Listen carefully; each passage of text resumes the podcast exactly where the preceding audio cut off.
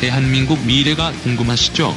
공도사의 쪽집게 여론조사 전문 팟캐스트 알고 찍자 알찍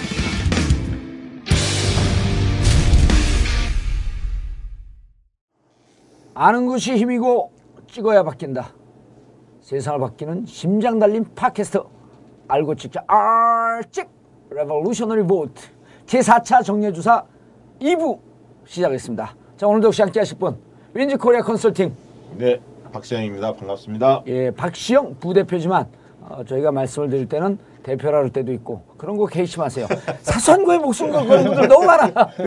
자 그리고 영도 예, 부산 아빠를 알고 있는 부산 갈매기 예, 부산 갈매기 김비호입니다. 반갑습니다. 예. 그리고 무등산 맨식 아이 아영과 원장. 반갑습니다. 서정성입니다. 예. 댓글 이런 거 봤어요? 저렇게 완벽하게 사람들을 기분 좋게 소개하는 진행자를 역대 보지 못했다. 못 봤는데 아니 내가 썼는데 없어졌어. 내가 쓸게 다네.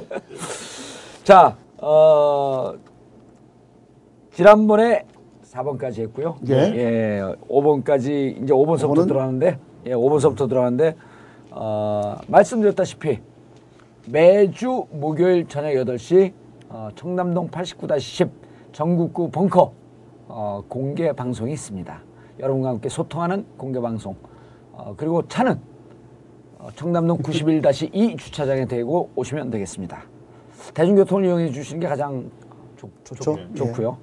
어, 오늘도 역시 일부에서 이어서 계속 녹화하는 것이기 때문에 머리 상태는 그대로 훨씬 낫죠. 아 분위기가 좀 있는 것 같아요. 아 서피도 훨씬 보기가 좋지. 저 시- 괜찮습니까, 서피디님? 그럼 어. 확신이 안 들어요. 아니 근데 이- 아니 왜 서피인 아니, 줄 알아? 몰라 늘 서서 찍잖아. 말 되네요. 예. 아 근데 우리 박시영 대표님은 예. 계속 이 머리가 부담스럽다고 막 말씀하시거든. 근데 내가 볼 때 괜찮은데. 아니 아까 한마디 한 거고 뭘또막 말씀하시고. 아니 게- 없을 때 계속 얘기했어. 그래요? 비호야 나저 괜찮냐? 뭐 이렇게 계속 물어보더라고. 예. 아 둘이 친구예요? 우리 친구야. 지금 어, 한 분이 나이가 훨씬 많은 줄 알았는데. 한 분이 누구라고 얘기를 안 하겠어. 그렇지. 아, 자, 차기 총선 현역, 자, 좀 섹시한 주제들이 많이 나와요. 네. 예. 어, 이번 문항은 차기 총선 현역 의원 교체 주스에 대해서 알아봤습니다. 내년 총선에서 선생님이 사시는 지역의 현역 의원을 한 번 더 지지하실 생각이십니까? 아니면 새로운 인물로 바꾸고 싶으십니까? 첫 번째, 현역 의원을 지지하겠다. 두 번째, 새로운 인물을 지지하겠다. 잘 모르겠다. 이렇게 세 개로 나눴는데요. 예. 현역 의원을 지지하겠다가 22.9%, 새로운 인물을 지지하겠다가 64%로 3배 가까이 높게 나왔습니다. 잘 모르겠다도 13.1%가 나왔습니다. 예. 이 대목에 많이 박수 하는 거 아니에요? 날짜 박수가.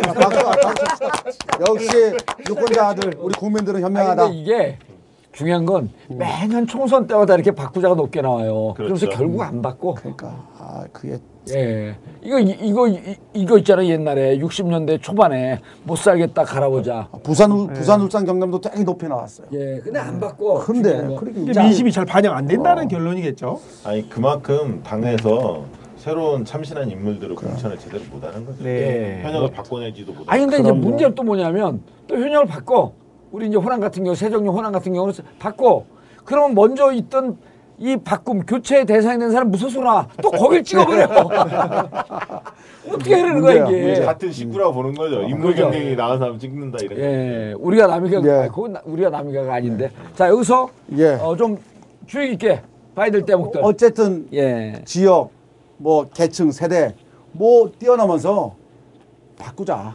예. 바꾸자는 이 국민적 의지가 굉장히 강해요. 그러니까 이제 이런, 이런. 거죠 못 네. 봐주겠다 바꾸자 그렇죠.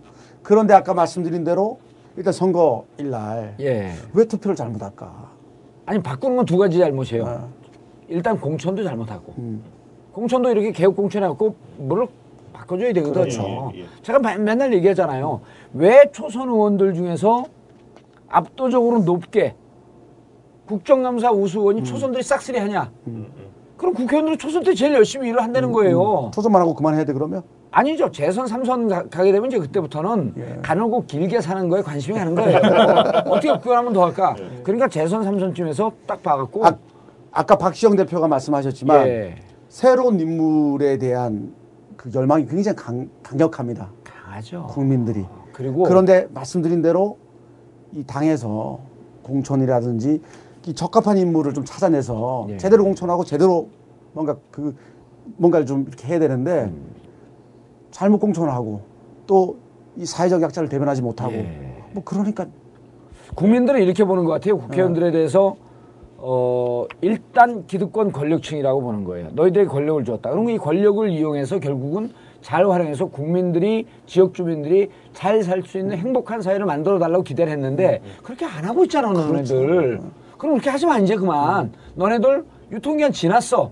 이런 얘기를 해주고 싶은 거예요. 예. 그러니까 정치권에 대한 불만, 불신이 크다는 것을 방증하는 결과거든요. 그렇죠. 예. 근데 역대 비, 비하면 어때요 이게? 그렇게 요- 큰, 그 보통 한 55%에서 한 60%이 정도는 늘 나왔던 것 같아요. 바꿔달라고. 예, 바꿔달라는 어. 요구가 늘 높았죠, 사실. 예. 어, 아주 흥미로운 것이 우리가 많은 지금 문항을 설문조사를 해왔잖아요. 예. 그런데 유독 이 차기 총선 현역 의원 교체 지수에서만큼은 연령별로 아주 비슷하게 나왔어요. 아. 네.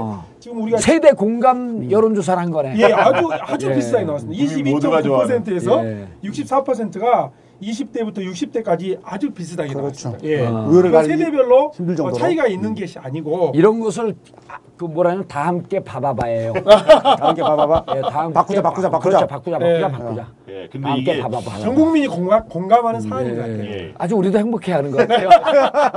왜냐 면 바꿔야 된다고 하면 그 바꿔야 되는 게 제일 호남에서 많이 나오면 서정성? 의원이 웃고 있잖아. 되게 지금 아까부터 막 입에서 찢어지려고 막 그래. 표정 관리가 안 아, 돼. 그냥 안 되는 거야 지금. 근데 이게 선거를 보니까 그 남성들이 예. 69.8%, 음. 여성들이 58.4%로 약 11% 포인트 정도가 남성이 높아요. 남성들이 물갈이 여론이. 남성들이 정치의 관여도가 정치 관여가. 높고 아, opinion leading 그룹이 예, 남성들이 그렇죠. 많은 예. 거거든요. 그러니까 이게 시- 굉장히 좀 중요한 음. 70% 가까이가 남성들은 그렇죠. 바꾸자, 음, 10명 중 바꾸자. 7명 네. 남성들은 예. 그렇게 주장하는 그리고 또 여기 그 아까 우리가 문항 중에서 중산층 자산에 관련해서 물어봤잖아요. 그렇죠. 근데 여기서 좀 특이한 점이 예. 30억 원 이상이 세물 지지가 80%에 가까 육박해요. 예? 야, 참또 독특하네. 그러니까 지금 곳간에 있는 내, 재, 내 재산을 지금 현재 현역 의원들이 제대로 못 지키고 있다. 뭐 이런 건가요? 아, 아주 재미있는 분, 분석인데 그렇죠. 예. 아닌데 이렇게 아, 아니면 헛소리 같은데 이런 창의적인 발상에 대해서 우리가 인정을 해줘야 돼요. 그렇죠. 그래야지 이렇게 또라이짓 하다가 아, 나 진짜 아 또 아니, 아니 이게 농담이에요. 또라이짓 하다 거기서 하나 대박이 터지는 아이디어들이 나오는 거예요. 그러니까 아이들이 럭비공처럼 튀는 아이들을 제발 좀 질서를 가르친다면서 억누르지 말라는 거예요, 이 그렇죠. 사회가. 네. 우리 아들 딸 같이 좀 상상력이 필요해. 소- 창조적. 상상력이. 그러면 말씀 좋은, 많이 좋은 하셔도 얘기예요. 그렇죠. 아, 좋은 어, 얘기예요. 어, 그렇죠. 근데 말씀 안 하면 헛소리 하는 거 편집하는 게 힘이 들어. 아니 근데 자, 그래 연료 연 예. 자산 그 자산을 보게 되면 그렇죠. 30억 이상이 이렇게 나왔고. 그러니까 자산이 많으면 많을수록 예. 현역을 바꿔야 된다라는 교체 의지가 강하게 나타났어요. 아, 그래요? 예. 30억이 제일 높게 나왔고. 자산이 자기가 많은 게 아니라 네. 자산 희망하는. 중산, 중산층 자산 기준을 높게 보는 높게 층. 보는 사람. 그렇죠. 음. 30억, 20억 이렇게 높게 보는 층일수록 바꿔야 한다. 바꿔야 한다. 그러니까 이- 이런, 이런 거 아닐까? 이게 무슨 연동성이 있는 거예요? 연동성은 이렇게 생각하면 될 것 같아요. 지금 지금 이 현역 의원들 기준으로는 내가 저 중서, 중산층에 포함될 수가 없다. 예. 뭔가 변화가 있어야지. 근데 그건 진짜 내가 헛소리였다. 그거는 그 이렇게 네. 보시는 게 어떨까요? 그 예를 들면 경제가 활력을 되찾아서 뭔가 그 사회적으로 경제가 좀 잘 되면 나한테도 도움이 되는데 정치권이 그그 문제를 얘기예요. 풀지 못하고 있다. 예. 그래서 자산 증식에 대해서 관심을 많이 갖고 있는. 그래서 그 음. 자산 중산층 기준이 높다는 얘기는 예. 그만큼 그 정도를 가져야 자기 노후도 음. 걱정이 안 되는데 그런 걸 정, 정치권이 해결하지 못하고 있다. 따라서 현역을 물갈이하자 아, 이렇게 보는. 정리하면 제 이런- 이 얘기예요. 예, 그러니까 네, 정리하면 제 이런. 거네. 중산층의 기준을 높게 보면 높게 볼수록 이걸 뭐냐면 높게 본다라고 하는 것은 우리 사회가 활력을 갖고 경제적으로도 흘린다는 거거든요. 예, 예. 그러면서 아 저렇게 저 정도 자산이 좀 높아야지 중산층이라고 보는 거는 나도 그쪽으로 갈 가능성과 희망이 있는 사회를 좀 만들었으면 좋겠는데 네. 그렇게 만들기 위해서는 정치가 바뀌어야 되는데 니들 안 바뀌고 있잖아. 그렇죠. 바꿔줘. 책임 묻는 거. 예. 그렇죠. 묻고 또 그 아까 우리가 또 이전에 문항 중에서 정부 경제 정책 예. 관련해서 물- 물어봤잖아요. 그렇죠. 정부 경제 정책이 중산층을 그렇죠. 대변하냐? 어느 계층을 대변하느냐? 예. 라는 그 질문을 했는데 어 다 그냥 바꾸자는 의지는 분명히 비슷하, 아, 나타났어요. 나오는데. 예, 높게 나오는데 그 중에서 부유층을 대변하고 있다고 생각하는 계층이 세물 지지하는 게 한 74.4%. 높게 제일 높게 아주, 나온 아주 건가요? 높게 나온 거죠. 어. 그러니까 어, 굉장히 의식이 좀 끼어 있다라고 말할 수도 그렇죠. 있을 것 아니 같아요. 그러니까 현 정권이 부유층을 대변하는 정권이다라고 그렇죠. 하는 분들은 대체로 야당 성향이 강하잖아요. 그렇죠. 음. 야당 성향이 강할수록 약 그러니까 여기서 바꾸라고 하는 것은 겨냥이 똑 나오네. 예, 그렇죠. 의 정치인들을 다 바꾸는 게 아니고 내가 지지하는 야당의 국회의원들을 좀 바꿨으면 좋겠다. 그런 것도? 포함되죠. 아, 그게 포함되는 이게 거죠. 정치적인 문, 정치적인 문제 의식을 예. 가지고 있는 계층에서 그럼요. 현역 의원 교체 지수가 굉장히 그러면 높게 여당이 그 거죠. 여당 쪽에 교, 교차든 말든 난 별 관심이 없고 그렇죠. 다만 내 네. 지역 호남 혹은 내 수도권에서 내가 있는 지역에 이 국회의원 이분들 대체로 야당 지지하는 거 아니에요? 그러니까 야당 이번에 조사를 해보니까 야권 지지층이 예. 여권 지지층에 비해서 그 박부장 교체, 높죠? 교체 지수가 훨씬 높습니다. 아, 그럴 것 같아. 72%대 55.4%로 약 17% 포인트가 야권 지지층의 물갈이 욕구가 높은데요. 예. 음. 그럼 이거를 어떻게 해석해야 하느냐? 금방 아까 부유층을 대변한다는 층에서 높다는 얘기는 결국 부유층을 대변한다고 인식하는 층이 야권 지지층이었거든요. 주로는 그렇기 때문에 예. 당연히 그 높게 나올 높게 수밖에 나와야죠. 없는데 그럼 야권 지지층은 과연 새정치민주연합의 그 현역원들을 교체한다는 여론이 높다는 것으로 해석을 해야 할지 아니면 국회 과반수를 새누리당이 점유하고 있는데 내 지역에서 새누리당 국회의원을 바꿔야 한다는 어떤 그런 여론으로 우리가 받아들여야 할지 새정치연합. 그러니까 새정치연합에 있는 현역들을 물갈이해야 한다는 욕구도 있겠지만 아. 새누리당이 과반을 점유하고 있잖아요. 그렇죠. 그러니까 새누리 우리 지역의 새누리당 의원을 바꿔야 새정치연합으로. 바꿔야 된다라고 한다. 하는 것도 음. 숨어 숨어- 있겠다. 같이 있다. 아, 포함되어 있는 거죠. 왜냐하면 호남에서 물갈이 욕구가 상대적 이번 조사에 조금 상대적으로 낮게 나왔어요. 그런 것들을 어, 여러 그래요? 가지 예, 여러 가지를 봤을 때 두 가지가 혼재돼 있다 이렇게 아, 보는 예. 것이 적, 어, 적당한 예, 해석일 것 같습니다. 그리고 또 아까 우리 노동개혁 정책 가지고 우리가 말씀을 예. 나누, 나누지 않았습니까? 그 뭐 적합하다. 노, 노동개혁 정책이 경제 위기 극복하는데 적합하다. 예. 부적합하다. 뭐 공이 높게 나왔습니다. 예. 세, 세물로 바꿔야 된다. 그렇죠. 이런 의견들이. 근데 그 부거 부적파, 부적합하다고 생각하시는 분들이 한 70.4%. 어, 네, 높게 높- 나왔네요. 높게 나왔어요. 예. 그러니까 쉽게 얘기하면 아 적합하다는 얼마 얼마나 나왔어요?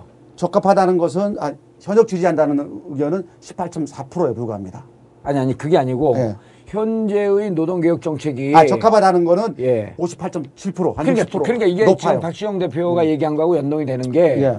적합하다고 본 사람들은 여권 지지 성향이 강하잖아요. 네, 네. 그렇죠. 그러니까 이 강한 여권 지지 성향이 강한 사람은 현역 인물 교체에 대해서 낮게 나온 게 58% 정- 정도밖에 안 나왔지만 적합하지 않다고 보는 사람들은 야권 지지 성향이거든요. 여기에서 네, 높게 70%는 나온 높게 나와서 예. 전체적으로 보면 여권보다는 야권 지지하는 성향.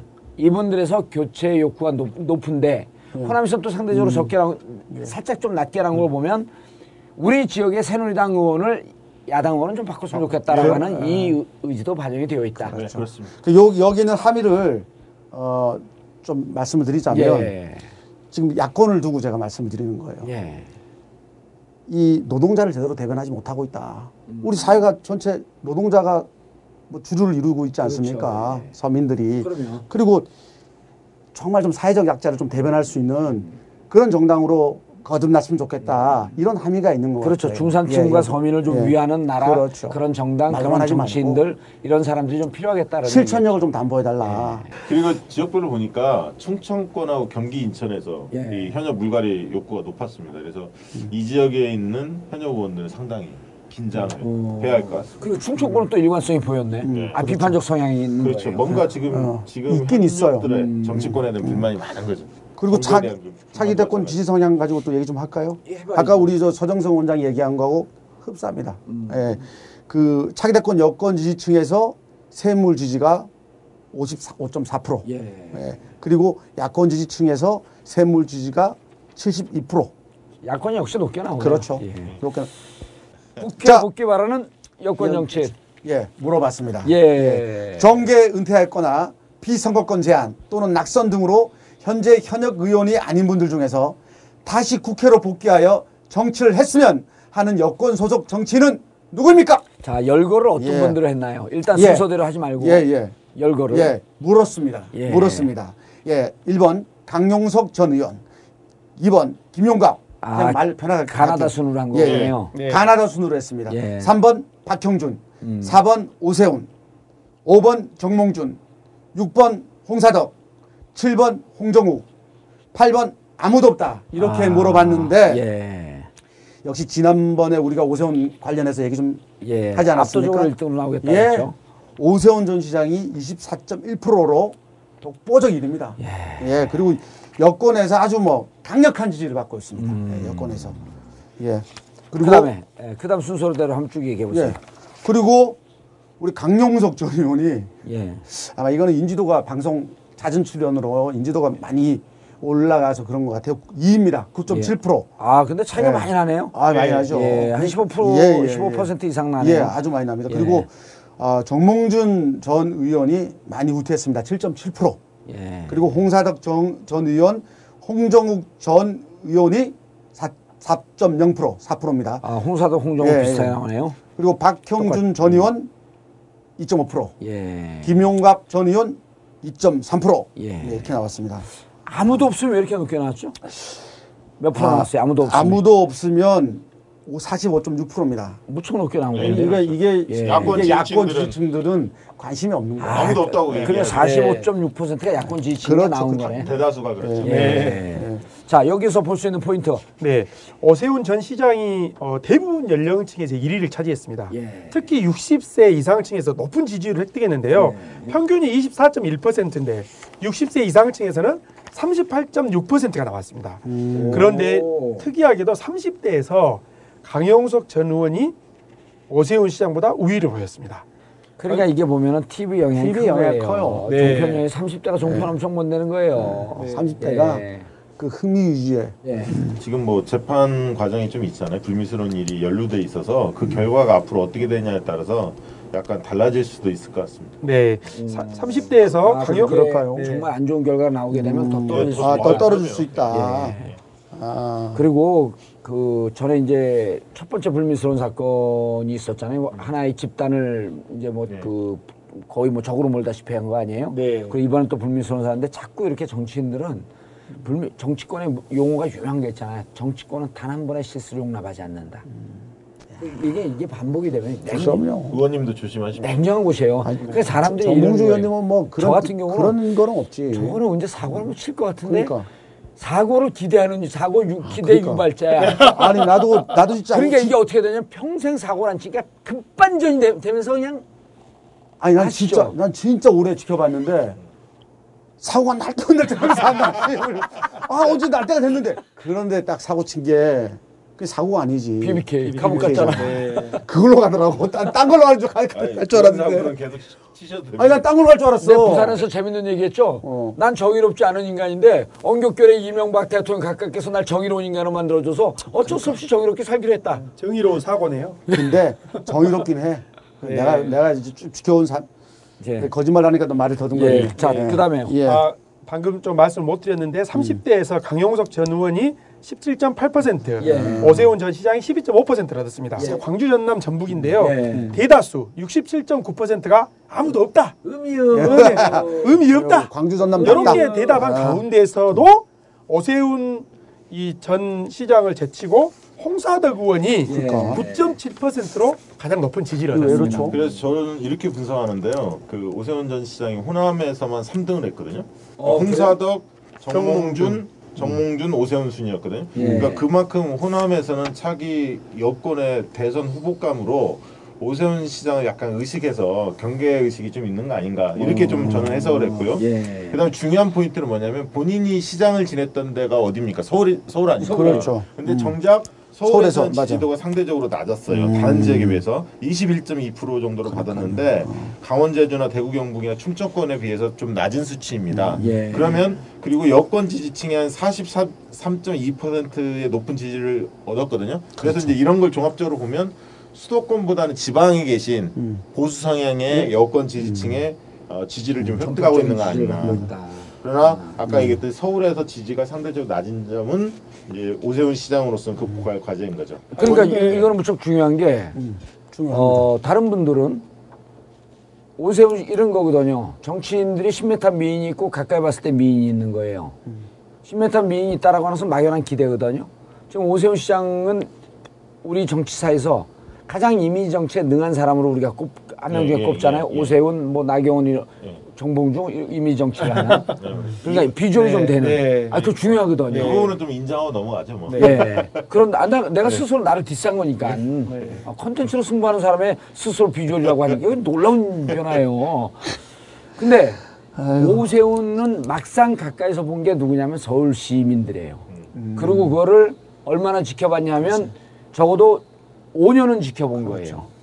5년은 그리고 또 그 전에 국회의원으로서도 가장 노출 빈도가 높은 건 어디냐면 서울이었거든. 수도권이죠. 수도권이니까 수도권에서 오세훈 시장을 약 10년간 지켜보니 정치인으로서는 굳이 신뢰나 믿음이 가는 사람은 아니었다. 예. 라고 하는 게 나온 거죠. 네. 한 가지 더 말씀을 드리면 오세훈 여기가 말씀도 하려고 그랬는데 아, 아, 네, 아, 아니 아까- 방금 오세훈 시장님과 관련해서 어, 이 호남에서 지지가 뭐 차기, 차기 대권을 염두에 두고 상대적으로 낮게 해준 거 아니냐 이런 것에 이렇게 말씀하셨는데 사실 그것보다는 예. 사실 오세훈 시장이 보여줬던 그 행보 그게 굉장히 그 무상급식과 관련해서 여러 가지 행보들이 여권 측에 강히 강하지 않았냐 이 야권 지지성에 강한 광주 전남에서 사실 오세훈 시장이 존재의 의미가 많이 없거든요. 예. 그러다 그 야권 좀 지지보다 좀 진보적인. 사람들이 많다. 아니, 네, 네. 그렇게 평가하고 따지면 싶네요. 홍사덕하고 정몽준이 특별히 조금 높은 이유는 그건 근데 그 예. 비율들이 그 예. 비율들이 다10% 안짝이 예. 네, 네. 없는 그러니까. 차이인 거죠. 네. 저는 이제 하나 어, 특이한 지점을 그 다시 얘기를 좀 드리고 싶은데요. 오세훈 예. 전 시장이 분석을 해보니까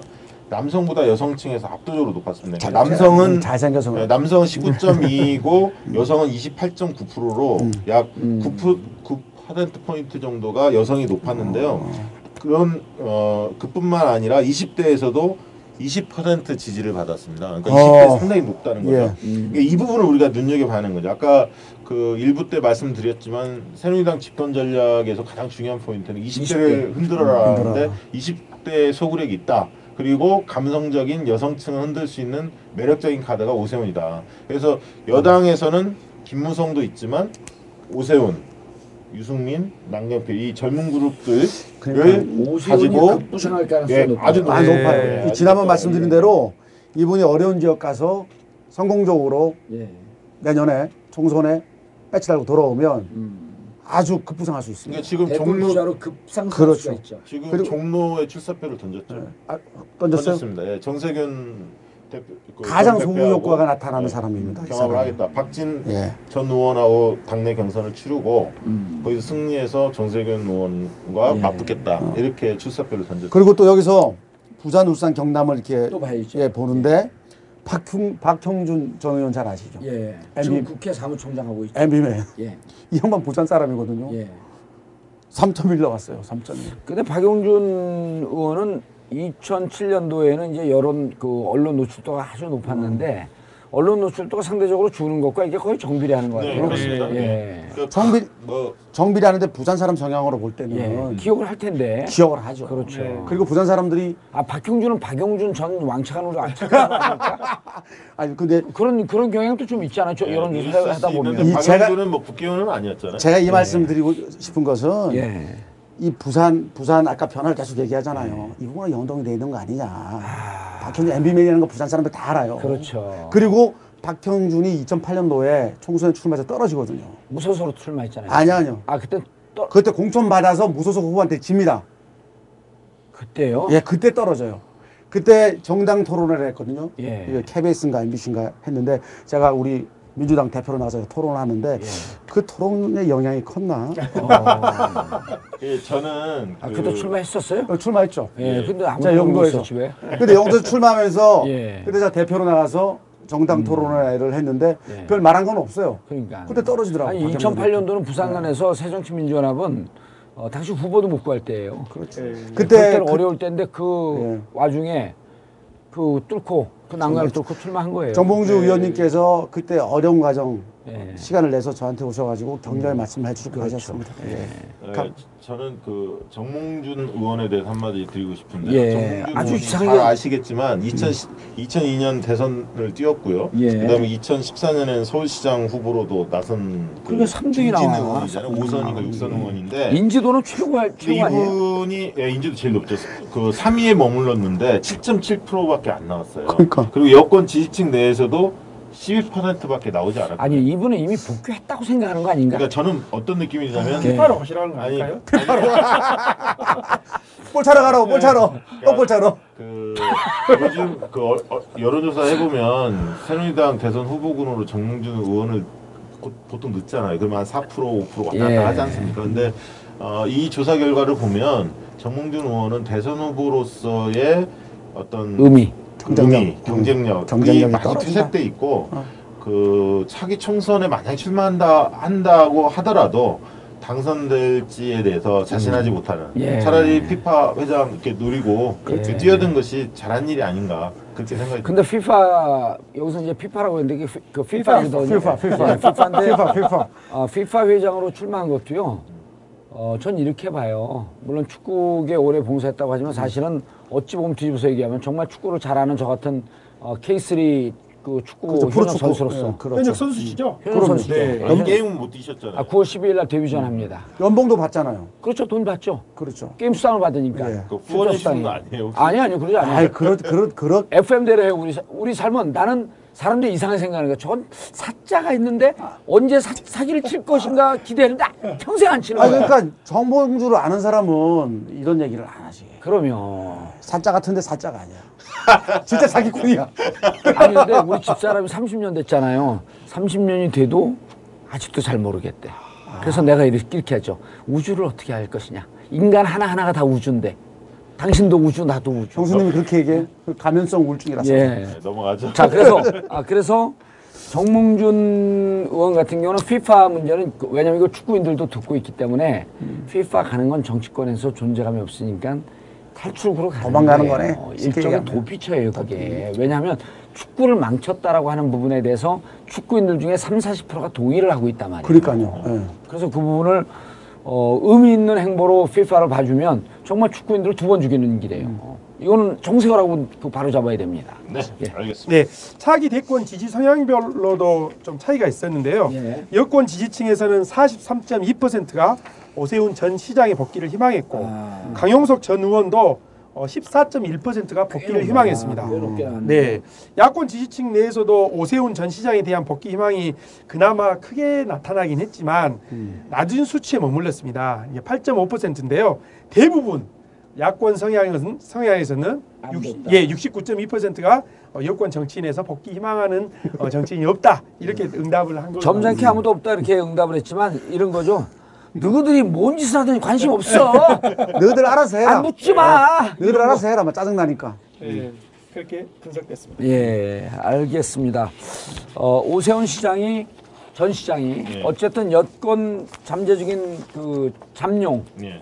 혹은 대권 잠- 후보 잠룡? 잠룡을 넘어섰죠. 잠룡을 넘어섰고 대권 후보로서 유력한 위치로 점점 가고 있다. 네, 네, 그렇습니다. 라고 하는 게 이 여론조사에서 정확히 나왔고 그러면 이게 이제 우리가 여기서 또 무슨 어, 팁을 줄 수 있냐면 야권이 2016년 총선 전략과 2017년 대선 전략에 지금 드러나 있는 얼굴들이 아니고 김무성이나 이런 그뭐 김문수 이런 얼굴이 아니고 느닷없이 다른 후보들이 등장할 가능성이 높기 때문에 전략을 포괄적으로 짜야 한다. 그렇죠. 이런 얘기를 해주고 있는 네. 거죠. 이런 예리한 분석 들어보셨어요? 여론조사 전문가로서? 네, 자주 듣고 있습니다. 예. 이 자리에서 듣는다는 말씀이시죠? 예, 이 자리에서. 예. 우리가 안 해주면 못 하는 사람 특히 오세훈을 눈여겨봐야 된다 되게 한 거예요, 지금까지. 소구 효과가 있는 오세훈을 지켜보십시오 예. 새, 새정치 대한민국의 속살을 낱낱이 들여다보는 여론조사 전문 방송. 알고 찍자. 알찍. 자, 그리고 일곱 번째. 네. 아, 빠바밤, 빰빠라밤, 네, 빰빰빰빰. 예. 아주 어, 이제 흥미로운 질문인데요. 아, 이 네, 시간 국회 복귀 바라는 야권 정치인에 대한 질문이었습니다.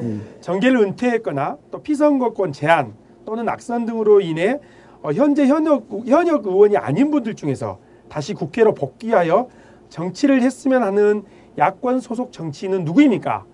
가나다 순으로 어, 보기를 드렸습니다. 첫 번째 손학규 전 대표, 2번 유시민 전 장관, 3번 이광재 전 지사, 4번 이용섭 전 의원, 5번 정대철 전 의원, 6번 정봉주 전 의원, 7번 정동영 전 장관, 8번 아무도 없다.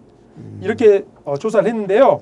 어, 결과로는 유시민 전 장관과 손학규 전 대표가 21.8%, 21.4%로 바짝 붙었네요. 네, 박빙으로 차이네. 나타났습니다. 네. 그리고 3위에는 아주 당연하게 우리 정봉주 전 의원께서 8.3%가 나왔습니다. 너무 낮은 거 아니에요? 너무 너무 낮나? 근데 이게 비율이 너무 낮게 나온 거 아니에요? 아 근데 나는 이 높게 예. 나온 거죠. 아니 여- 얘기 좀좀 네. 들어보고요. 그리고 4위는 이광재 전 지사 4.9%, 음. 어, 5위는 여기는 또 이제 반토막 나기 시작하네. 네, 정동영 전 장관 4.3%, 예. 6위는 정대철 전 의원 4.2%, 어, 마지막으로 이용섭 전 의원 2.6%가 나왔습니다. 예, 그리고 아무도 없음도 여기도 꽤 높게 나왔죠. 예, 아무도 없으면 32.5%가 나왔습니다. 이것도 대체로 여권 지지 여권 지지 성향을 많은데요. 보이는 네. 예. 이따 차이가 있어. 살펴보겠지만 예. 그 아까 여권 지, 그렇죠. 여권 정치인 중에 복귀 바라는 사람들은 45%. 아무도 없다는 게 40몇 프로 음, 나왔죠. 45, 그거에 45, 비하면 46% 낮은 높, 수준. 그러니까 낮은 수준이죠. 예. 그리고 아까 뭐 너무 낮게 나왔다 이렇게 말씀하시는데 네. 제가 이 박시영 대표한테 묻고 싶은 게 이 좀 약간 이거 좀 문제가 있는 거 아니에요? 사실 이게 정봉, 정봉주 의원이 8.3%가 나왔는데 예. 사실 이게 가나다 순으로 사실 그 보기를 잡았어요. 원래는 이제 음. 노테이션으로 이름을 이제 그 순환을 해서 이렇게 하면 그렇죠. 예. 아마 한 10% 포인트 정도까지는 나오지 않았을까. 저는 그래서 이게 참 유의미하다. 우리 정봉주 의원님이 음. 8.3%를 받았다는 것은 굉장히 의미가 있다. 의미가 유시민 있는 거예요? 그럼요. 아니, 유시민 전 사실- 장관, 예. 손학규 전 대표 예. 그 틈바구니에서 예. 3등을 하신 거예요 아니 지금. 그러니까 손학규 유시민 저는- 거. 저는 확 쏠릴 줄 알았어. 아니, 어. 정말로 이거 이거 딱 무당 할 때 좀 걱정한 게 야 이게 손학규 대표 유시민 전 장관 이렇게 딱 배치를 하면 야 이게 확 쏠릴 건데 1번, 2번 효과 좀 있긴 예. 있었나 봐 진짜. 그, 리고 사실 정봉주 의원님은 손학규 뭐 유시민 같은 동급이라고 늘 생각하시겠지만 냉철히 한번 보시자고요. 그 두 분은 대선을 뛰었던 분이에요. 사실은 손학규 후보는 손학규 전 그렇죠. 대표 같은 경우 두두 번을 뛰었고 번이나 했지. 2007년, 예. 2012년 두 번을 뛰었고 유시민 전 장관도 2007년에 그럼. 대선을 뛰었고 경기지사를 나섰고 보건복지부 장관을 한 사람입니다. 경기지사 두 번이나 나섰어. 경기 경기지사 예, 두번 예. 나섰죠. 그래서 이제 지사도 나섰 나섰고 또 음. 손학규 대표는 뭐 당 대표도 했고 예. 경기지사도 했고 또 중진 의원들입니다. 그래서 이런 분들에 비해서 그러니까 과연 정치- 정봉주 의원이 동급이라고 주장할 수 있느냐? 저는 아니라고 봅니다. 정치적 보면 인지도는 초선 의원이었고 7년 동안 휴직기를 정치적 그렇죠. 휴직을 가지 가졌음에도 불구하고 그 입을 한 대 맞고 싶으냐 왜? 아니 정치적 팔- 정치적. 인지도는 굉장히 떨어져요. 그러니까 8.3%가 나왔다는 것.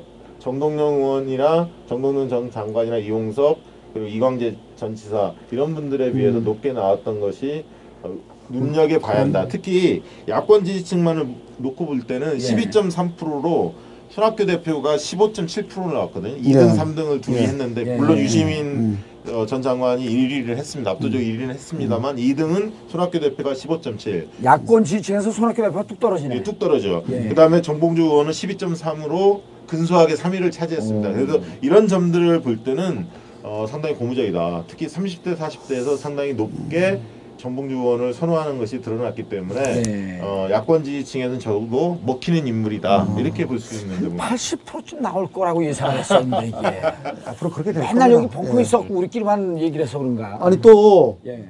아까 뭐 우리 저 박지영 대표께서 뭐 이 쟁쟁한 이광재 그다음에 정동영, 정대철, 이용섭 전 의원 등 앞섰잖아요. 예. 그런데 제가 대전 충청 세종을 계속 눈여겨 봅니다. 대전 축청 엄청 봐. 아니 대전 충청 세, 세종이 일관되게 정봉주에 대한 애정이 있어요. 그 얘기는 전국구에서 대전 충청을 계속 얘기하니까 그래서 그런가?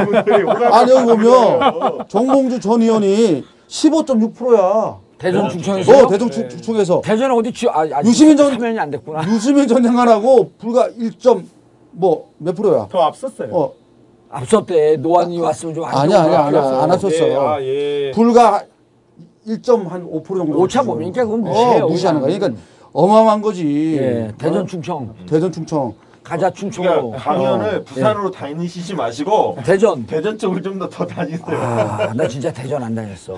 자 전체적으로 볼 수 있는 포인트. 예.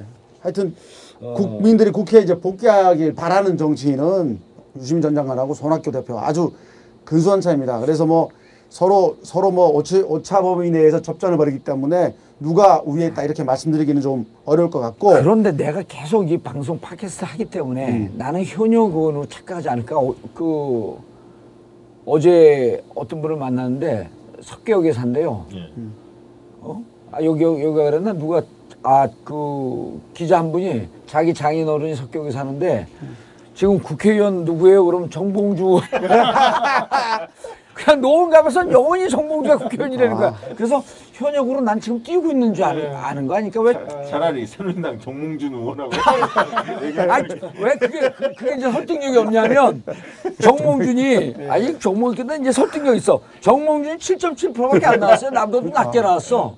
그러니까요. 그- 굉장히 예, 유명한 그분은 대선을 결과예요. 뛰었던 예. 분이에요. 아, 그래요? 그렇죠. 아니 2002년 정봉주 전 의원이 3위에 근데 랭크됐습니다. 이렇게는 정몽준 의원이 물어볼 때 아 정봉주 의원인 줄 알고 찍었을 가능성이 높은 거야 이거. 그리고 그 유시민 전 장관하고 예. 손학규 전 대표의 지지 추이를 좀 살펴보면 살펴봐야 돼요. 예, 예. 유시민 전 장관이 20대에서 40대 층에서 높은 지지를 받았고 예. 반면에 손학규 전 대표는 골고루 오, 50세 이상. 아 50세 예. 이상. 음. 예, 높은 그 저 비율을 차지했는데 예. 아무래도 20대 40대 좀 진보적인 있는 그렇죠. 분들한테 예. 음. 유시민 전 장관이 지지를 많이 받았고 손 대표는 좀 보수 예. 보수적인 입장에 있는 분들한테 지지를 많이 받은 것으로 어, 우리가 표현됐다고 볼 수 있을 음. 예. 것 같습니다. 어, 부산 경남 울산을 봐야 되지 않아요? 부산, 울산, 경남 봐야죠. 예. 부산, 울산, 경남에서 일단 정몽주를 보면 높아. 아, 높아요, 높아요. 예. 강주 전남에서 어떻게 나왔어요? 손학규 전 대표가 가장 높게 나왔습니다. 예, 26% 나왔는데요. 다음은 유시민 18.2%. 예. 그다음에 정동영 전 장관이 예. 아무래도 호남이다 보니까 네, 3위 9.8% 나왔습니다. 하여튼 부산, 울산, 경남 호남에서 낮게 나오죠. 그러니까 호남에서 지난번에도 낮게 나왔잖아요. 네. 지난번에 호남 자주 좀 오셔야 될것뭐 같아요. 호남에 대한 사람들이 호남에 대한 맨날 씹는 얘기만 하시고 네. 애정은 별로 없는 것 같고 강연도 별로 안 다니시고 그러니까 그런- 거기에 대한 어, 비판 여론이 좀 있는 게 광주. 전남, 정북보다 그 유연해 되는 것은 부산이 2.5%더 높아. 근데 그게 지금 중요하지. 내가 사람들이 경북 경북 내가- 내가 경북 동화로 귀농을 같은 것도 영향이 있지 않을까? 네.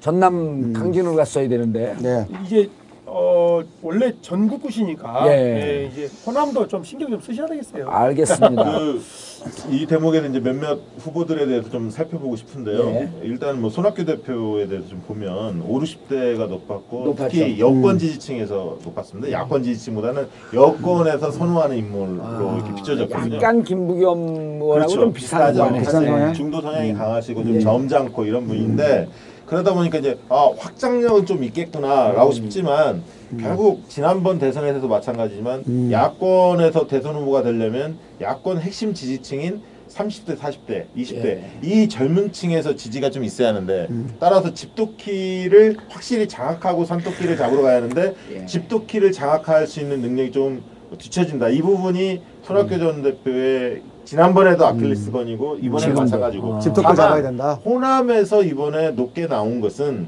그나마 대전, 대선 그 다음 대선을 뛸 수 있는 어떤 가능성 여지가 있다. 이 여지가 음. 있다 이렇게 볼 수 있는 그리고. 강진에 계세요. 아, 그리고 예. 강진에 계시죠. 그 네. 전라도 분이 아, 전라도. 분이시죠. 네, 네. 그리고 현재 이것이 호남에서 높게 나온 건 호남에서 문재인 대표에 대해서 부정적이거나 어, 그렇죠. 네. 약간의 반감이 있는 사람들이 대안으로 손학규 손학규 생각하고 있는 거죠. 볼 가능성이 높다. 이렇게 해서 할수 있는 그리고 지역별로 네, 좀. 보겠습니다. 아니 30, 그 2, 3, 30대, 40대가 중요하잖아요. 그러면 예. 예, 30대, 40대에서는 어떻게 나왔나요?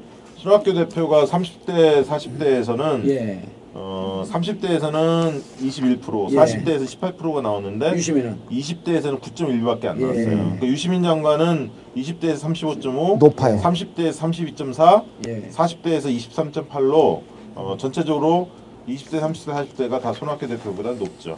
예. 젊은 층에서 그러면 정봉주도 봐야지 20대 왜 안 봐요? 정봉주 정봉주는 30대, 40대에서 예, 많이 나옵니다. 30대에서 11.6, 40대에서 12.2인 반면에 많이 나옵니다. 20대에서는 5.3으로 20대에서는 좀 아직은 취약한 것으로. 왜 그렇죠? 재수가 없다 이런 생각. 재수가. 사실 그 정치 20대가 여기서 보면 아무도 없다라는 층이 43.4로 높게 나옵니다. 그러니까 그만큼 정치에 대한 관심도 덜하고 아니, 이런 여러 아니, 가지 혹시 이런 거 아닐까? 내 20대한테 아버지 뻘인데 재수 없다가 뭐야? 아니지 혹시 이런 거 아닐까요? 예. 너무 지금 자기 나이에 맞지 않게 젊으니까 그거는 지적하더라고. 그렇지 시사만 치세만 하면 안 돼. 예. 나이값 좀 해라. 이런 얘기일 수 있어요. 그 아까 이제 야권 지지층 점점 왜 그러냐. 잠깐만 아까 야권 무슨 나이 아, 나, 점수네. 아, 나도, 나도 모르게 나왔어. 이거 야권 지지층에서 2등이 손학규, 3등이 정봉주 의원인데 15% 12% 엇비슷하다고 예, 했잖아요. 붙어버렸어요. 붙어버렸는데 이걸 잘 볼 필요가 있는 게 새정치 민주연합 의원들이 전남 강진에 있는 손학규 대표 만나려고 굉장히 노력을 하지 않습니까? 근데 예. 안 만나주잖아요. 그렇죠. 사실 그런 기- 언론의 기사들도 몇 번 나오고 그렇지 어. 않습니까? 토굴에 있다고 하고 그 정계 은퇴했기 때문에 아무도 안 만난다 이러는데 상대적으로 보면 정무준 기다리고 그분, 있는데. 그분 그분 못지않게 지지를 받고 있는 게 정봉주 전 의원인데 그러니까. 이분은 만나고 싶어 하는데 그러니까. 새정치 찾아와. 의원들이 안 찾아와. 왜 그런 거야, 도대체? 도망 다녀.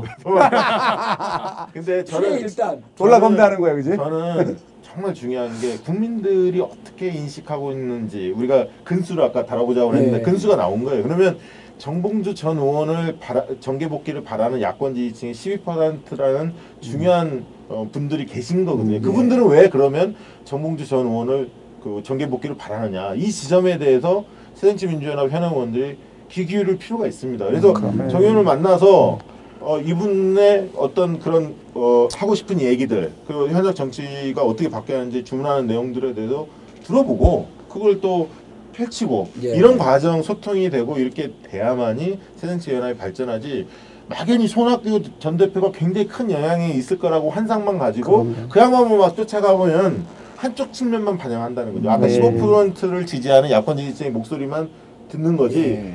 정작 중요한 또 12% 목소리는 배제가 되는 아니 나는 여기 이제 내 관련된 얘기이기 때문에 얘기하기가 조금 곤란한데 나 진지하게 진짜 정서하면서 말씀을 드리면 어 18대 때 우리 야인으로 있을 때 지금도 물- 물론 야인이지만 새누리당이 그때는 무조건 진다 그랬어요. 근데 2012년 총선에서 이기잖아요. 과반수 이상. 왜 이겼냐면 여러 가지 변화들의 요소가 있는데 끊임없이 혁신하려고 그러는데 그때 무슨 일이 있냐면 뉴라이트의 신지호 있잖아요. 네, 네. 뉴라이트에. 뉴라이트 신지호.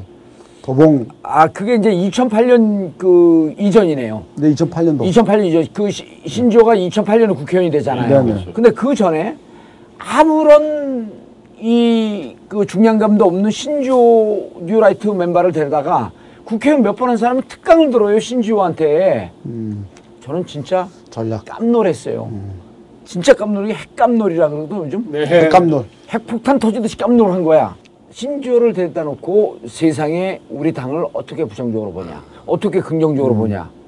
이거는요, 조금 더 그 비근하게 예를 들면 국회의원들이 백 몇십 명이 모여서 저기 어디 그 부산에 광역 의원을 데려다 특강을 듣는 거나 똑같은, 똑같은 레벨인데 거죠. 그 얘기를 경청을 하더라니까 연찬회에서 네. 저걸 보고 야 무서운 놈들이다. 예를 들어서 지금 여의도에 갇혀 있는데 그런 정봉주가 팟캐스트 하면서 당신 뭐 우리 막 비판하고 그러는데 당연히 좀 어떻게 바뀌었으면 좋겠냐. 공개적이지 않더라도 비공개로 하면은 아 제가 보는 현진 이렇고 제가 하는 방송 속에서 이런 얘기 이런 견해들이 많이 올라옵니다. 이런 걸 얘기하면 고가워도 좀 귀를 열고 들고 우리를 바꾸려고 하는 이 혁신의 노력이라고 하는 큰 거 아니거든요. 작은 거에서. 근데 이제 거기다가 이 유의미한 결과까지 나왔다고 박시영 부대표가 그러잖아요. 들어야지. 듣고 또 이제 대전, 충청, 세종 지역을 기반으로 하시는 기반으로 하시는 우리 새정치민주연합의 의원님들은 삿대질은 하지 마세요. 꼭 찾아와서 뵈야 돼요. 15.6%입니다. 예? 어마어마한 겁니다. 저건 별 의미가 없는 수치지. 의미가 있죠, 아, 예, 의미 의미가. 있죠. 그러니까 의미 대전, 있고요. 충청, 세종 지역 거주하시는 분이 예. 거의 10명 중에 2명이 정봉주 괜찮다고 얘기한 거예요. 의미 있는 네, 의미 있고요. 그 자꾸 내 주변 얘기하는데. 저는 정대철 전 의원한테 한마디 하고 싶은데 야권 예. 지지층에서 정대철 전 의원이 1.3%를 받았습니다. 아니, 나 조만간에 만나고 차 한잔 하기로 했는데 너무 예. 그렇게 아니, 그 해. 근데 여권 지지층한테는 무려 7.8%를 받았어요. 아. 야권한테는 1.3, 여권한테는 7.8. 7.8. 그러면 정대철 전 의원이 주로는 지금 새정치연합을 쪼개야 한다, 분당해야 한다, 그리고 새로운 신당 신당을 창당해야 한다. 이런 거를 그 계속 주장하고 계시는데 결국 이분이 그런 얘기를 계속 하니까 결국 여권 지지층한테 도움이. 되니까 여권 지지자들한테는 나와라, 호감이 있는 복귀 해라. 거. 어, 아, 호감이 그게- 아니 그렇게 하는 행위가 좋은 거죠. 아, 그 복귀해서 흔들어 놔라. 네. 그러니까 도와주는 사람이라 생각하는 거지. 그렇죠. 야권 지지층은. 못마땅한 거고 이게 그대로 수치에 에, 드러났다고 보고요. 그래서 정대철 의원이 만드는 신당 그게 예. 만약에 정대철 전 의원이 굉장히 중요한 인물로 뜬다면 그 중에 뭐 대표 공동 대표라든가 이런 식으로 뜬다면 그 신당은 성공하지 못할 거다. 야권 지지층으로부터 지지를 받기는 어려울 거다. 저는 그렇게 봅니다. 얘기하면서 살벌한 예, 내용을 그리고 얘기해버리네. 그 이용섭. 아, 좀 좀만 인물평을 좀 더 해보면 이용섭 전 의원도 굉장히 미미하게 나왔어요 수치가. 예. 그래서 어, 이미지가 과거에는 좀 깨끗하다는 이미지, 정책통이라는 이미지 때문에 좀 좋은 평을 좀 받았었는데 이분도 호남에서 거의 지지가 3.7%밖에 안 나왔어요. 그 얘기는 뭐냐면 자기 텃밭에서 거의 지지가 안 나온 건데 음. 지난번 이제 광주광역시장 선거에서 패배한 그 후에 또 그 강훈태 전 시장과 그 연대를 했지 않습니까? 음. 이런 과정들이 이용섭 답지 못하다 이런 평가들이 있었던 게 사실이었고 음. 그런 영향으로 인해서 지금 존재감이 많이 사라진 상태다 이렇게 볼 수 있을 것 같습니다. 예. 그리고 마지막으로 어, 그 정동영 전 의원하고 이광재 전 지사에 대해서도 한마디 하고 싶은데 정동영 전 의원이 4.3%로 나왔습니다. 대선 후보를 지냈던 분입니다. 그리고 지난번 어, 큰 정치로서 제도를 하고 싶어 하는, 하지만 지난번 이제 재보선 관악을 선거에서 패배를 했고요. 3위를 했지 않습니까? 그러다 보니까 어, 존재감이 많이 어, 낮아졌다. 다만 정동영 전 장관의 경우에 호남에서 호남에서 높게 9.8%로 제도화역의 발판이 좀 보인다는 측면이 있지만 음. 적어도 정, 정동영 전 장관이 사기 대선 같이 음. 큰 정치인으로 거듭나기에는 어, 도약하기에는 조금 힘겨워 보인다. 지금 시점에서는 그렇게 좀 보여지고요. 이광재 전 지사 같은 경우는 강원 제주에서 무려 21.6%로 1위를 압도적 1위를 했습니다. 그러니까 이게 강원 지역하고 제주 지역을 합한 거기 때문에 제주 지역을 빼고 강원 지역만 놓고 본다면 아마 더30% 낮죠. 이상 그렇죠. 이렇게 나왔을 네. 거라고 보고요. 그만큼 어, 이광재라는 인물에 대한 강원 도민의 열망이 상당히 두텁다, 크다 이렇게 보여줄 수 있는 대목인 것 같습니다. 예. 네. 그리고 그 유시민 장관 그리고 저 손학규 전 대표만 가지고 좀 비교를 해보면 지역별로 예. 서울 경기 그리고 대구 경북에서 유시민 전 장관의 복귀를 희망하는 분들이 많이 계셨습니다. 대구, 특히 경북에서- 예. 특히 대구 경북에서 몰표가 나옵니다. 한 25% 가까이. 그럼 이게 좀 신뢰 수준이 좀 그러니까 뭐 지역주의 아니, 뭐 대구 지- 경북 지역주의 성향이 방향되는 대구. 경북에서 야권을 지지하거나 약간 무당파적인 성향이 있는 사람들은 대구 경북에 한번 출마한 적도 있지 않습니까? 유시민 대구 대구. 거죠. 그러니까 선언- 그렇고 아니 나는 뭐냐면 유시민 장관을 선호하는 건 있지만 인구 대비 보정이 됐냐 이거야 이 통계가. 어, 당연히 됐죠. 아 보- 된 거예요? 앞에서 다 아, 얘기했는데. 보정을 했는데도 이렇게. 어, 그러니까 지금 지금 정봉주 의원님의 마음은 본인이 더 나오고 그렇지. 싶은데 지역 지역주의 성향만 좀 배제됐으면 아니 본인은 유시민 장관하고 어깨를 나란히 하는 것 같은데 아, 그- 팟캐스트도 정치 카페하고 여기 전국구하고 지금 어깨를 제가 볼 나란히 하는데 정도면 밀리니까. 어마어마한 거예요. 대단한 수준이에요. 아니 저는요 어. 제 문제이기 때문에 말을 아끼는 거예요. 왜냐하면 계속 아끼세요. 아, 이거는 진짜 여기서 이게 자칫 잘못하게 되면 알직에 대한 신뢰성이 뚝 떨어질 수 있어요. 그럼요. 내가 그럼요. 관련되어 있는 것을 이것을 가볍게 얘기하거나 어. 혹은 약간 농을 섞어서 얘기하고 네. 마치 정봉주를 돋보이기 위해서 경도돼서 약간의 음. 바이아스가 껴있다라고 보- 분명히 볼 수 있거든요. 네. 그렇기 때문에 내가 이 부분에 대해서 아니, 냉정하게 하고 얘기하잖아요. 냉정하게 봐야 되는 우리가 거죠. 굉장히 그런 부분에서 냉정하게 그럼요. 얘기합니다. 이런 거에 이 냉정성에 대해서는 내가 믿으니까 같이 하죠. 그렇죠. 저희는 모토가 성역 없는 조사 주제. 자, 예. 성역 없다라고 자, 됐고. 얘기하고 아, 잠깐만 이거 예. 중요해요. 그다음에 그- 이제 어떤 거든 무게를 달아보자. 그래서 그 근수를 달아보자. 근거를 가지고 평가도 하고 또 그래야만 상대방이 납득할 수 있다. 예. 이렇게 생각하기 제가 때문에. 호남에서 네. 무척 낮게 나왔기 때문에 네. 이렇게 하시죠. 전국구 알직 공개 방송 일단 호남을 집중적으로 가는 걸로 하겠습니다. 대환영합니다. 예. 네. 대환영한다고 말씀하셨고 예. 손학규 전 대표도 찍어줘야죠. 유시민 대표 얘기했으니까 손학규 대표는 어디서 지지를 받고 있는지 예. 그걸 분석을 해봤습니다. 우리 여기 예. 박시영 부대표하고 나는 손학규 대표한테 할 얘기 많은 사람들이 그러니까 좀, 참, 좀 참고 참고 이게 네. 우리가 공공성을. 기여해야 되기 때문에 그렇죠. 참고 있는 거예요. 우리 곡동 자리에 있는 거예요. 잠자는. 사자의 코털을 건들지 마세요. 자고 있었어요? 예. 아니 말하고 있는 사자의 코털을 건들지 그렇죠. 마세요. 그렇게 말씀해야지. 자, 아, 대전, 대표, 대전, 충청, 세종, 세종, 예. 그리고 광주, 전남, 전북, 그리고 부산, 울산, 경남에서 높습니다. 누가요? 손학규 아. 전 대표가. 그 대전, 충청, 대전, 광주, 예. 전남, 부산, 경남, 울산. 그렇죠. 대전, 충청, 세종, 수도권에서 좀 떨어지는 거네. 그렇죠. 예. 예. 말, 말 그대로 수도권 이쪽은 유시민 전 장관이 예. 압도적 지지를 받고 있고 손학규 대표는 아까 얘기했던 호남 그리고 대전, 충청 예. 그 부경 쪽에 지지를 받고 있습니다. 지지를 받고. 뭐 우리 정봉주 전 의원님은 30대 40대에서 아주 상대적으로 강세입니다. 예. 예. 그 그건 왜 그러지? 그 그건 30대 에서- 할 때부터 3, 40대 남자층에서 그렇게 높다. 그렇죠. 높아요. 지금도 높은 게 아까 20대에서는 뚝 떨어졌잖아요. 20대에서 지지율이 어, 지지율이 어. 떨어진 적도 있었는데. 복, 복귀를 복귀를 바라는 네, 네. 제가 그 성향이 30대부터는 높습니다. 11.6%, 전 40대가 제가 볼 10.6%. 때는 예. 30대, 40대 남성층들이 예. 개혁 성향이 가장 강한 계층이에요. 지금 현재. 그러니까 연령별로 쭉 나열하고 남녀별로 다 나열을 해봤을 예. 때 가장 개혁 성향이 강한 층이 30대 남자, 40대 남자예요. 네. 개혁 그 성향이 층에서 정봉주 전 의원에 대한 호감도가 높은 거죠. 예. 그러니까 개혁적 성향이고 저의 정치적 성향 이런 거에 대한 일정한 신뢰도가 있다는 예, 거죠. 그리고 저런 사람이 야권에 한 명은 있어야 한다. 쓴소리도 하고 당을 좀 바꾸고 개혁적으로 바꿀 수 있는 사람이 정봉주가 낫다 이렇게 보시는 거예요. 그러니까 여기서 이제 중요하게 볼수 있는 게 공갈 정청래는 정봉주 짝퉁에 불과하다 이런 아니. 지난번에 제가 모두에 얘기했지만 정청래, 정봉주, 그다음에 이재명 이런 분들은 근수를 한번 언젠간 달아볼 달아봤- 기회가 있을 거예요. 나 이번에 나 이번에. 이번에 달아봤더니 나 많이 반성하고 있어요. 달지 마세요. 아니 함부로 달 때가 아닌 것 같아. 그러니까 또 이- 까먹었다. 자꾸 얘기하면서. 이재명 씨가 이제 두렵죠. 아니 그러지 아니 않고 그러니까 이걸 딱 보니까 30대 40대에 예. 우리 정봉주 의원이 지지를 많이 받고 있는 이유는 예. 개혁적 성향 플러스 아까 쭉 얘기하셨지만 지금 현실을 제대로 판단하고 있는 사람들 이 정권의 문제점들 음. 예. 그리고 미래에 대해서 걱정하는 사람들 그 그렇죠. 그러니까 여- 그리고 그게 가장 고정적으로 연동되어 있는 것은 이분들이 아마 전국구하고 알직을 애청하고 있다, 시청하고 있다라고 보여집니다. 제가 볼 때는 너무 좀 오바해서 아니 오바가 아니라 충분히 그럴 가능성이 아니 돼서 근데 평상시 오버에 비하면 저 정도는 왜 오늘 오버 결국 그래도 한번 오버를 하고 넘어가잖아요. 아, 이, 이 수치에서도 보시다시피 네. 이 3, 40대가 이제 11.6%, 12.2% 나왔잖아요.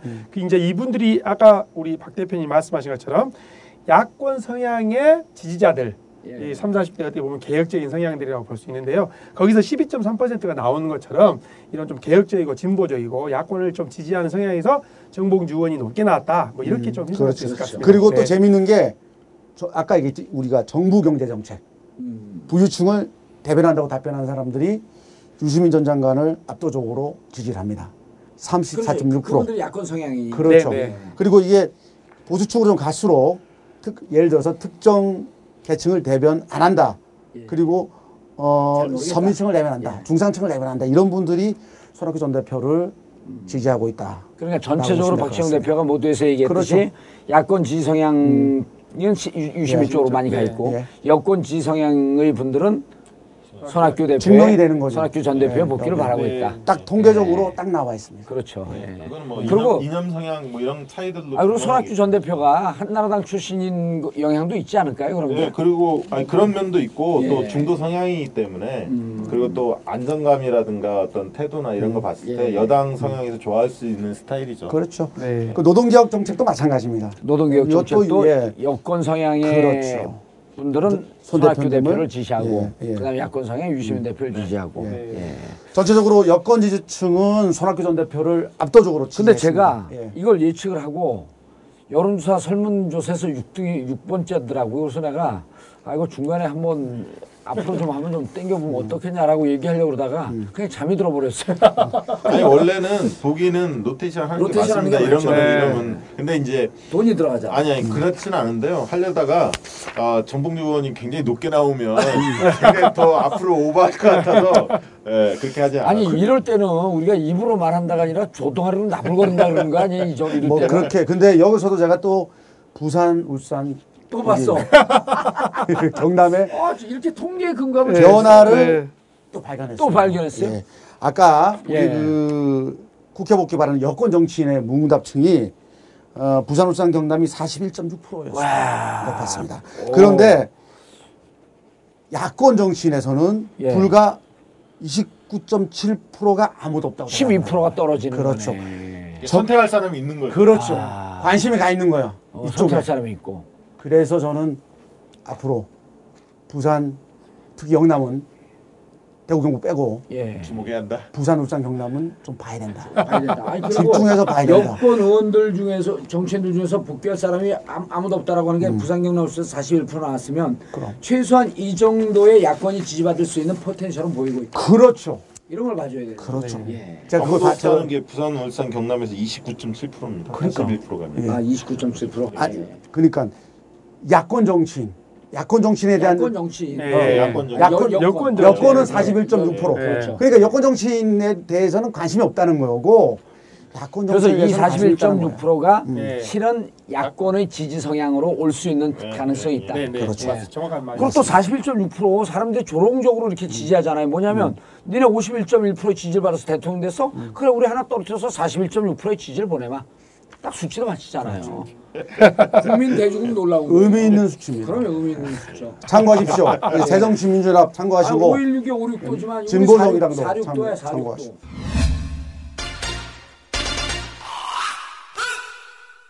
대한민국의 미래를 본다. 쪽집게 여론조사 전문 방송. 알고 찍자. 알찍.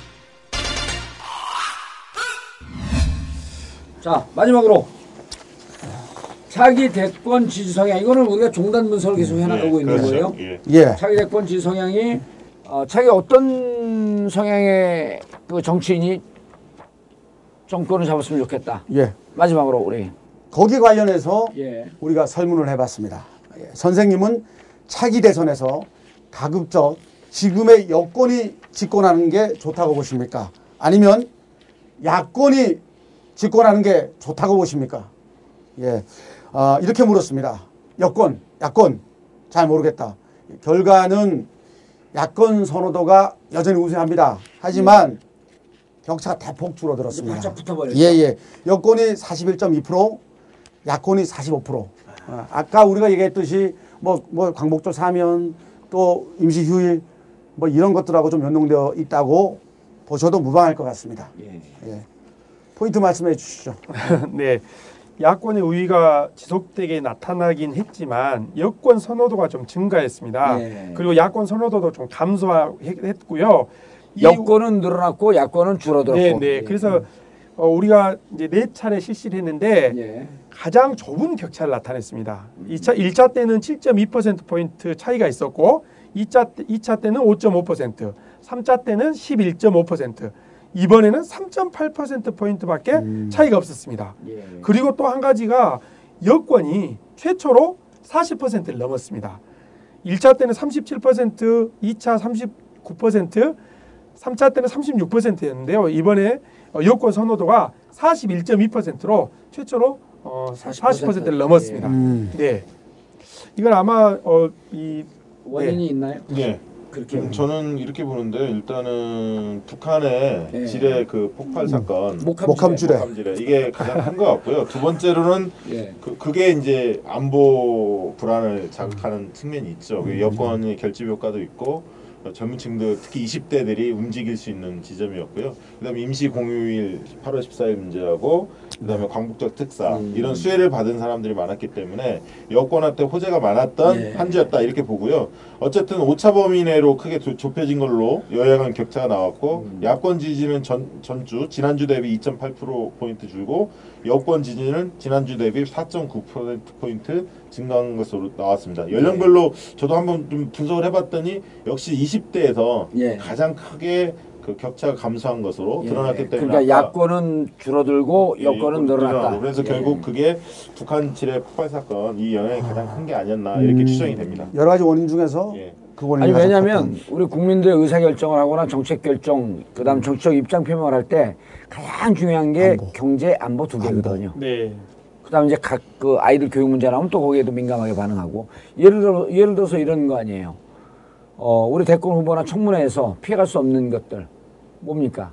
평형 문제 못 피해가죠. 그렇죠. 예, 도덕성 문제 있죠. 아, 도덕성, 평형 문제 못 피해 못 피해간단 재산. 말이에요. 그다음에 그 위장 전입. 위장 전입, 그렇죠? 재산 재산 예, 문제지. 그다음 자녀 문제, 문제. 자녀 자녀 그 문제. 자녀 병뭐 이런 문제들. 병역 문제. 그래서 가장 중요하고 민감하게 보는 게 국방의 문제인데 그건 안보의 문제고 안보의 문제이기 때문에 안보 문제가 터졌으니까 음. 이럴 때는 정부 정책이나 여당한테 지지 성향을 보- 보이는 게 강하게 나타나는 그렇죠. 거죠. 예, 예. 그 원래 이제 위기 상황에는 예. 결집 효과라는 게 있습니다. 그렇죠. 위기 상황에는 현 정부한테 힘을 실어주는 게 있거든요. 예. 그래서 그, 그 정도로 위기라고 보지는 않지만 이 사안 자체도 어쨌든 여권한테 호재인 그렇죠. 것은 분명. 예. 아니 사고가 났는데 여전히 대- 정부 여당 흔들면 이거 뭐 진- 진짜 뭐 안 보고 뭐 개판이 되는 거 아니냐 이런 위험성 위험을 느끼고 있는 거죠.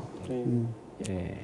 세부적으로 뭐또 네. 말씀 20대, 30대, 40대 층에서 야권이 여전히 우위를 보고, 보이고는 있습니다만 전주 대비해서 야권 지지율이 소폭으로 감소했습니다. 전주에는 20대, 30대, 40대가 전부 60% 이상이었거든요. 지지율이. 그런데 이번에는 모두 20대, 30대, 40대가 50%대로 떨어졌습니다.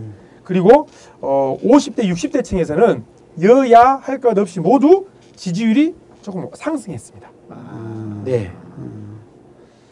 연령대별로도 이제 그 차이가 좀 났고요. 지역별로도 뭐 좀 분석할 만한 게 있나요? 네, 지역별로도 어, 야권은 서울, 예. 대전, 충청, 세종, 광주, 전남북에서 우세했고요. 대전, 충청, 세종은 참 여기 아 거기서 정봉주 의원님 인기가 그러니까. 좋으니까 가세요. 어. 특강도 많이 네, 하시고. 서울과 비슷하게 45%대로 어, 야권이 우세했습니다. 그리고 여권은 경기, 인천, 대구, 경북, 부산, 울산, 경남, 강원, 제주에, 제주에서 우세한 것으로 나타났고요.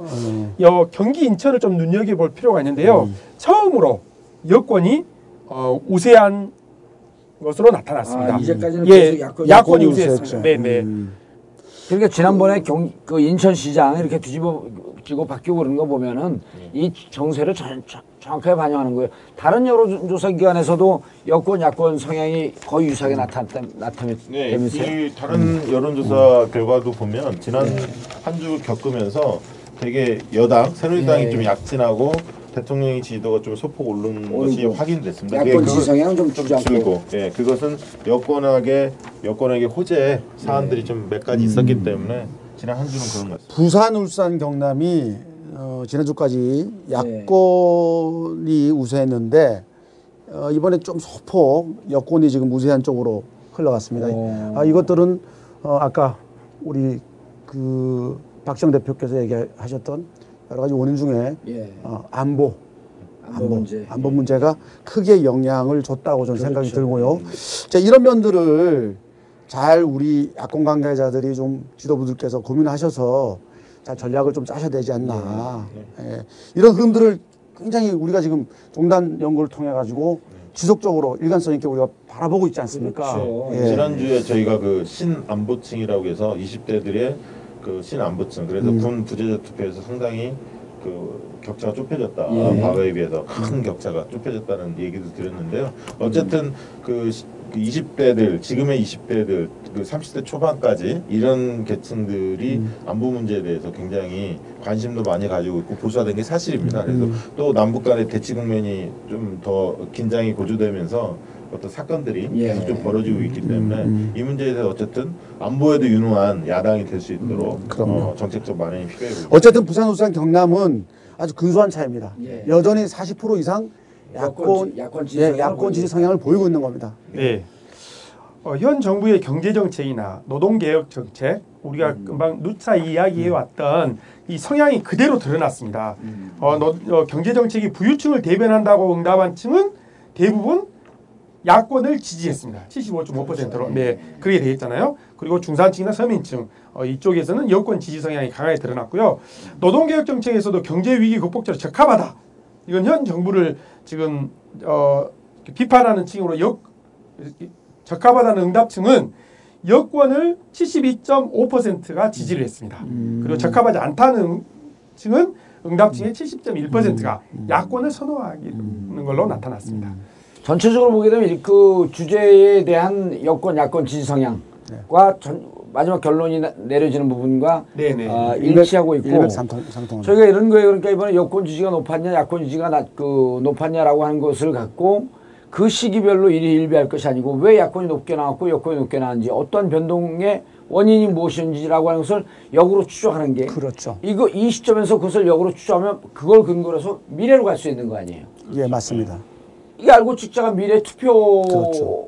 의향을 어, 어느 쪽으로 하는 것이 우리 사회가 사회에 도움이 되겠느냐. 어느 쪽으로 가는 것이 우리 사회의 개혁의 바람에 도움이 되겠냐 이걸 준비하는 거기 때문에 정확하게 지나온 과정들 지금 이 시점의 변화도 중요하지만 지나온 과정과 앞으로 이것을 통해서 앞으로를 어떻게 읽을 것인가 이런 게 핵심 아니겠어요? 네. 맞습니다. 정말 야당의 수- 그 이제 이거는 어 민주정치연구원에서 못 하는 거예요. 이거 도- 비용 많이 든다고 이거 할, 하려고 그러면요 의사 결정하는데 10년 걸립니다. 이게 우리가 해주잖아요. 이게 너무 신기한 게요. 예. 제가 보면서 아 전주에 있는 어떤 상황들 이게 어떻게 영향을 미칠까 예. 이런 고민들을 하거든요. 이제 그렇죠. 이제 생각하는 비호가 된 거죠. 그 전에는 다. 그 전엔 잔 비호였었는데 이제 생각하는 비호가 된 거야. 이것이 어떤 식으로든 미묘하든 그렇지 않든 간에 반응이 있다는 거죠. 흐름이 보이는 거예요. 그러니까 길이 보이는 거예요. 흐름이 보인다는 것은 네. 야권의 지금까지의 전략을 수정해야 된다는 그 요구를 수정한다는 얘기예요. 부산 가서 강의하는데도 여러 강의 내용 중에 이 얘기가 우리가 알찍어서 방송한 내용을 근거로 해서 여러분들 40번, 50번 축적됐을 때 이 데이터 근거를 갖고 주위 사람들과 토론하고 설득을 할 수 있는 그렇죠. 확실한 보이지 않는 실탄이다 이게. 무기죠. 무기죠. 무기죠. 예, 그런 얘기하니까 설득력이 있죠. 설득력 있죠. 그내 얘기 아니라 사실 은 박시영 대표가 나한테 이런 얘기를 해라. 근데 또 정치인들 고집 세고 잘 안 들어요 그런 얘기를. 네. 근데 그걸 또 허심탄회 듣고 내가 가서 얘기를 하잖아요. 지금 말씀하시는 게 과거에 네. 되게 추상적이고 구체적이지 못했다 그러면 지금은 딱 근거를 그러니까. 객관적 근거를 가지고 논지를 펴 나가시잖아요. 그러니까 그렇게 그게 좀 똑똑해 보이시는 거예요. 아니 그게 이렇게 얘기 그럼 잘 이해가 안 되고 사람들 다 나를 똑똑한 줄 알기 때문에 이렇게 그 전에 비호는 잔 비호였으면 술잔 비호였으면 지금까지 비호는 생각하는 비호가 됐다. 이, 이, 예. 이거 이거 네. 예. 어, 한 가지 좀 재미난 사실이 뭐큰 어, 퍼센테이지는 아니었지만 예. 국회 복귀를 희망하는 여권 정치인 중 홍정욱 전 의원에 대한 지지자 과반수가 예. 야권 지지층으로 구성됐습니다. 55.6%였는데요. 나머지 여권 정치인들은 대부분 여권 지지. 예, 그렇죠. 지지층인데 야권 그렇네. 지지층을 좀 가지고 있는 것이 좀 예. 특이했습니다. 홍정욱 의원이 실제로 약간 중도 개혁 성향이 좀 있었고요. 그렇죠. 당시에 새누리당 그러니까 한나라당의 불출마 선언했죠. 한나라당의 입장이나 이런 거에 대해서 자기 목소리를 내겠다 이런 그렇죠. 네, 네. 예. 이런 자- 스텝을 좀 보였어요. 아니 이런 분들 좀그 하면 소당- 어떨까? 소- 소당파 개혁 부로. 제가 잘합니다. 잘하시죠. 아, 그러니까 예. 아, 그거는 모시자라고 하는 것은 데리고 개인적인. 세견으로 생각으로 아, 그리고 제 접자 이런. 얘기예요. 아니 예. 그 제가 이렇게 말씀드리는 것은 예. 야권에서 괜찮은 인재를 발굴을 해야 된다는 예, 그럼요. 그런 당위를 가지고 말씀드리는 그런. 취지를 취지로 이야기했습니다. 예, 예. 자, 어, 4차 정례 조사 어, 여러분들의 견해를 어, 반영하려고 노력하고 있습니다. 저희가 하고 있는 것보다도 훨씬 더 많은 소통과 어, 의견 개진을 통해서 우리 사회의 현 주소를 있는 그대로 들여다보고 앞으로 이 사회가 어느 방향으로 나갈 때 의미 있는 변화가 오겠느냐. imtv.or.kr imtv.or.kr 아, 팟캐스트 게시판에 많은 글을 남겨주시기 바라고 어, 곤란하게 되면 비밀글로 남겨주셔도 저희가 다 아, 확인할 수 있습니다. 정례조사 여론조사는 어, IMTV와 아, 그리고 윈지코리아 컨설팅에서 어, 진행하고 있습니다. 대한민국이 어, 변하는 그날까지 그리고 그 변화의 지점이 국민들이 모두가 다 행복할 수 있는 그런 사회가 올 때까지 저희는 달리겠습니다. 알고 찍자 알찍 마치겠습니다. 감사합니다. 고맙습니다.